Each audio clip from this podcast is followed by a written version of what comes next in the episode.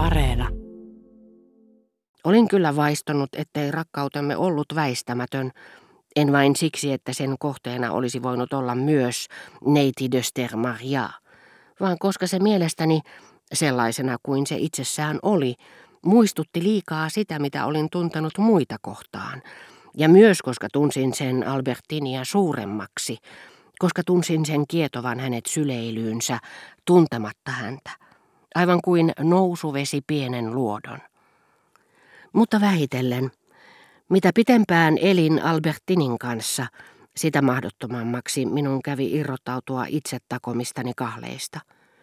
Koska olin tottunut liittämään Albertinin tunteeseen, jota hän ei ollut herättänyt, aloin uskoa, että tuo tunne johtui nimenomaan hänestä, niin kuin tottumus erään filosofisen koulukunnan mukaan liittää kahden ilmiön väliseen mieleyhtymään harhakuvan syysuhteen ehdottomasta voimasta.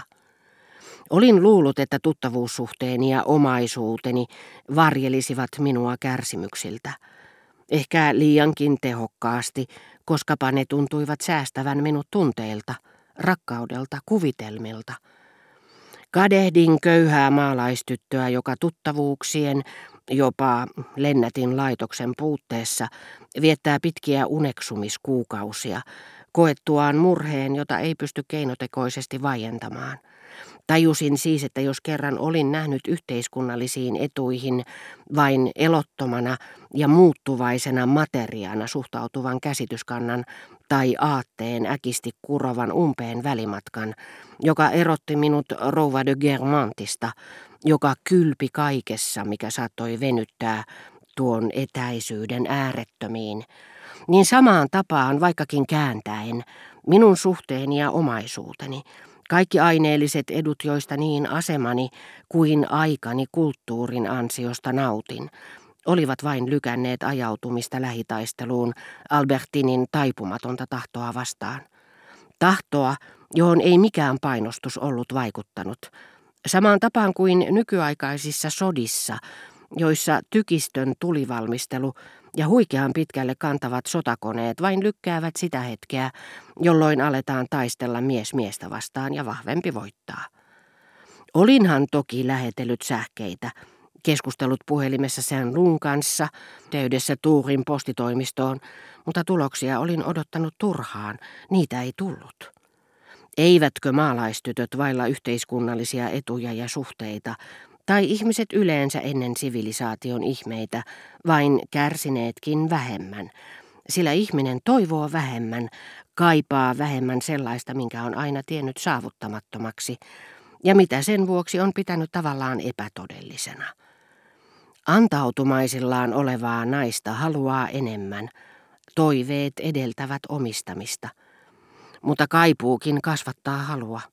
Juuri se, ettei neiti de Stermaria ollut tullut illalliselle Bulonien saareen, oli estänyt minua rakastumasta häneen. Se olisi voinut myös saada minut rakastamaan häntä, jos olisin tavannut hänet ajoissa uudestaan. Saatuani tietää, ettei hän tulisikaan, olin uumoillut sellaista uskomatonta mahdollisuutta, joka sitten olikin osoittautunut todeksi, että joku mustasukkaisesti piti häntä eristyksissä, niin etten ehkä näkisi häntä enää koskaan. Ja silloin olin kärsinyt niin, että olisin antanut mitä hyvänsä, jos olisin saanut tavata hänet.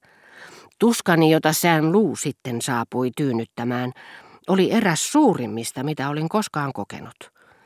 Tietystä iästä alkaen rakastumisemme, rakastajattaremme, ovat ahdistuksemme lapsia – Menneisyytemme ja fyysiset vammat, joita se on meihin jättänyt, määräävät tulevaisuutemme. Se, ettei rakkauteni kohteen tarvinnut olla nimenomaan Albertin, oli ilman näitä rinnakkaisihastumisiakin kirjattu sen rakkauden historiaan, jota tunsin Albertinia, eli toisin sanoen Albertinia ja hänen ystävättäriään kohtaan. Eihän se edes ollut samanlaista rakkautta kuin tunteeni Gilbertää kohtaan – vaan se oli puhjetessaan jakautunut useampien tyttöjen kesken. On kyllä mahdollista, että viihdyin näiden ystävättärien seurassa juuri Albertinin takia, siksi että toiset näyttivät jotenkin hänen kaltaisiltaan. Joka tapauksessa saatoin pitkään epäröidä, Valintani siirtyi tytöstä toiseen, ja kun luulin pitäväni eniten yhdestä, muuta ei tarvittu kuin että toinen antoi minun odottaa tai kieltäytyi tapaamasta, jotta aloin rakastua häneen. Usein kävi niin, että kun André oli tulossa luokseni Balbekissa, suunnittelin valehtelevani hänelle, jottei näyttäisi siltä kuin olisin rakastunut häneen. Voi miksi ette tullut aikaisemmin, nyt rakastan jo toista. Mutta ei se mitään, voitte tulla lohduttamaan minua. Mutta sitten vähän ennen Andreen tuloa Albertin pettikin sanansa, ja sydämeni tykytti haljatakseen. Luulin, etten näkisi häntä enää koskaan, ja olin varma, että rakastinkin häntä. Ja kun André tuli, sanoin hänelle niin kuin Pariisissa, kun olin saanut tietää, että Albertin tunsi neitivään töin. Voi miksi ette tullut aikaisemmin, nyt rakastan toista. Ja tarkoitin tällä täyttä totta, vaikka hän saattoikin luulla, että sanoin niin vilpillisesti, laskelmoiden, niin kuin olisin hyvin voinut tehdäkin, ja vieläpä samoin sanankääntein, jos olisin edellispäivänä ollut onnellinen Albertinin kanssa. Silloin Albertin oli tullut Andreen tilalle, saatuani tietää hänen tuttavuudestaan neitivään töin kanssa, joten rakkauteni oli siis vuorotellut näiden kahden välillä, sillä oli ollut vain yksi kohde kerrallaan. Mutta aikaisemmin oli sattunut, että olin puoliksi riitaantunut ryhmän tytöistä kahden kanssa. Se, joka ottaisi ensiaskeleet, palauttaisi rauhani, kun taas toista rakastaisin, jos hän jatkaisi riitaa, mikä ei tarkoita, etten lopulta päätyisi ensimmäiseen, sillä hän lohduttaisi minua, tosin tehottomasti, kun toinen olisi ollut tyly. Tämä toinen, jonka lopulta unohtaisin, ellei hän enää palaisi. Niinkin kävi, että ollessani varma siitä, että ainakin toinen kahdesta palaisi luokseni. Kumpikaan ei vähän aikaan sitä tehnyt. Ahdistukseni oli siis kaksinkertainen, ja kaksinkertainen oli myös rakkauteni, joka pidätti minulle oikeuden lakata rakastamasta sitä, joka palaisi, mutta kärsi siihen saakka molempien takia.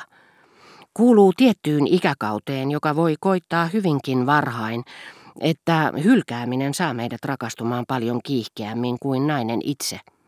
Silloin naisen kasvot hämärtyvät, hänen sielunsa käy olemattomaksi, ja oma äskeinen ihastuksemme muuttuu käsittämättömäksi, emmekä me lopulta enää tiedä hänestä kuin yhden asian, että ainut, mikä saattaisi tehdä kärsimyksistämme lopun, olisi viesti häneltä, saanko tulla luoksenne.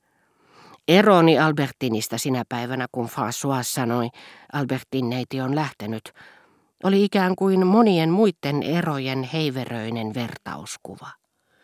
Sillä vasta eron hetkellä usein tajuamme, että rakastamme, ja silloin vasta saatamme rakastuakin.